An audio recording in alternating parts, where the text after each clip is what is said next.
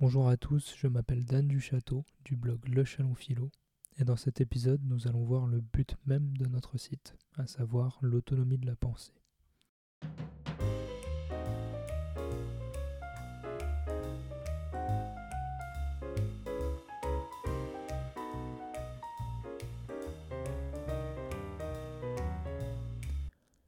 Alors, l'autonomie de la pensée, qu'est-ce que c'est? L'autonomie de la pensée est le but premier du Chalon Philo, mais qu'est-ce donc et à quoi ça sert?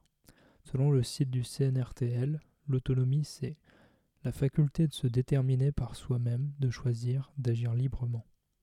De ce fait, en cherchant l'autonomie de la pensée, nous cherchons à nous émanciper du conditionnement résultant du schéma social de notre époque, de notre milieu, de notre famille, etc afin d'acquérir notre liberté mentale, notre indépendance et reluire d'une authenticité propre à chacun. L'autonomie mentale, c'est donc reprendre le contrôle de notre vie, avec toute la responsabilité qui va avec, en vue de notre épanouissement et de notre bonheur. L'autonomie de la pensée, une condition du bonheur. Une vie de bonheur, n'est-ce pas la chose que tout le monde veut et que personne au monde ne refuse? Mais où l'a-t-on connue pour la vouloir tant? Où l'a-t-on vue pour en être si épris? Cette citation est tirée du livre des Confessions de saint Augustin. Dans cet ouvrage, nous assistons à deux types de voyages. Le voyage n'est pas qu'un simple déplacement dans l'espace, il est l'exploration d'une terra incognita. Le premier déplacement de saint Augustin afin de trouver le bonheur est physique. C'est un voyage extérieur par lequel il ne trouve malheureusement pas le bonheur.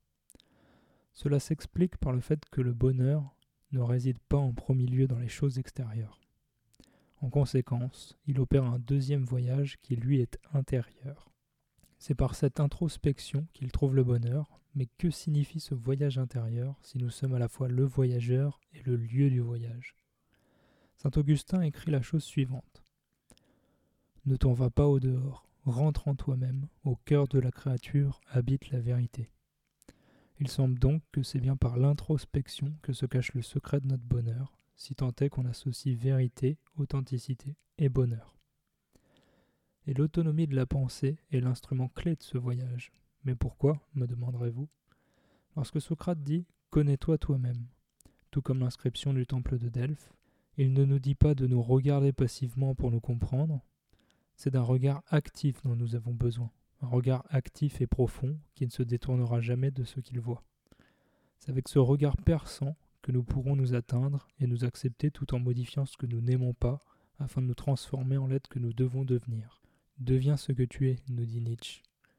Au Chalon Philo, nous voyons l'autonomie de la pensée comme une condition de l'accès au bonheur par l'acquisition de la connaissance de soi et du monde extérieur.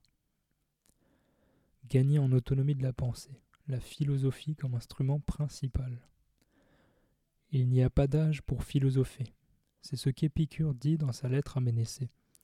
De plus, la philosophie se retrouve mêlée à toutes les étapes de notre vie et nous permet de persévérer dans notre être. Elle entoure toutes les autres disciplines, telles que la science et l'art, comme une instance nécessaire et fondatrice. Pour Descartes, dans sa préface au principe de la philosophie, vivre sans philosopher reviendrait à vivre sans ouvrir les yeux.